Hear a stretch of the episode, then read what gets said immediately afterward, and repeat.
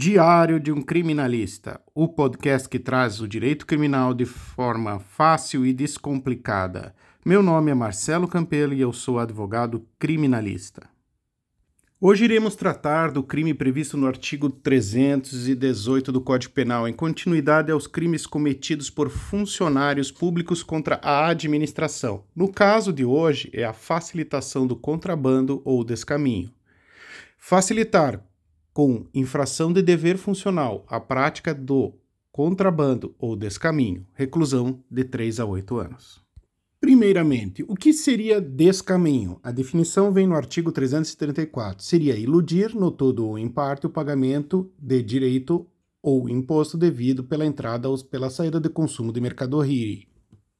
Já o contrabando, no artigo 334-A, importar ou exportar mercadoria proibida. Então, primeiro, o descaminho, você importa uma mercadoria que é permitida, mas não paga os tributos. Já o contrabando é importado mercadoria proibida sem pagar os tributos. O que se visa proteger neste crime é a administração pública e a arrecadação de tributos, bem como manter com que os funcionários públicos tenham uma conduta lisa e proba. Caso interessante da jurisprudência no dia de hoje. O Supremo Tribunal Federal, através de um habeas corpus, mandou encaminhar à Justiça Comum Eleitoral um julgado que já tinha transitado na Justiça Comum. Ou seja, quando entrada com a revisão criminal, o ministro Toffoli, entendendo que era cabível, desconstituiu toda a a finalização do recurso, ou seja, o seu trânsito em julgado, e encaminhou para a Justiça Eleitoral.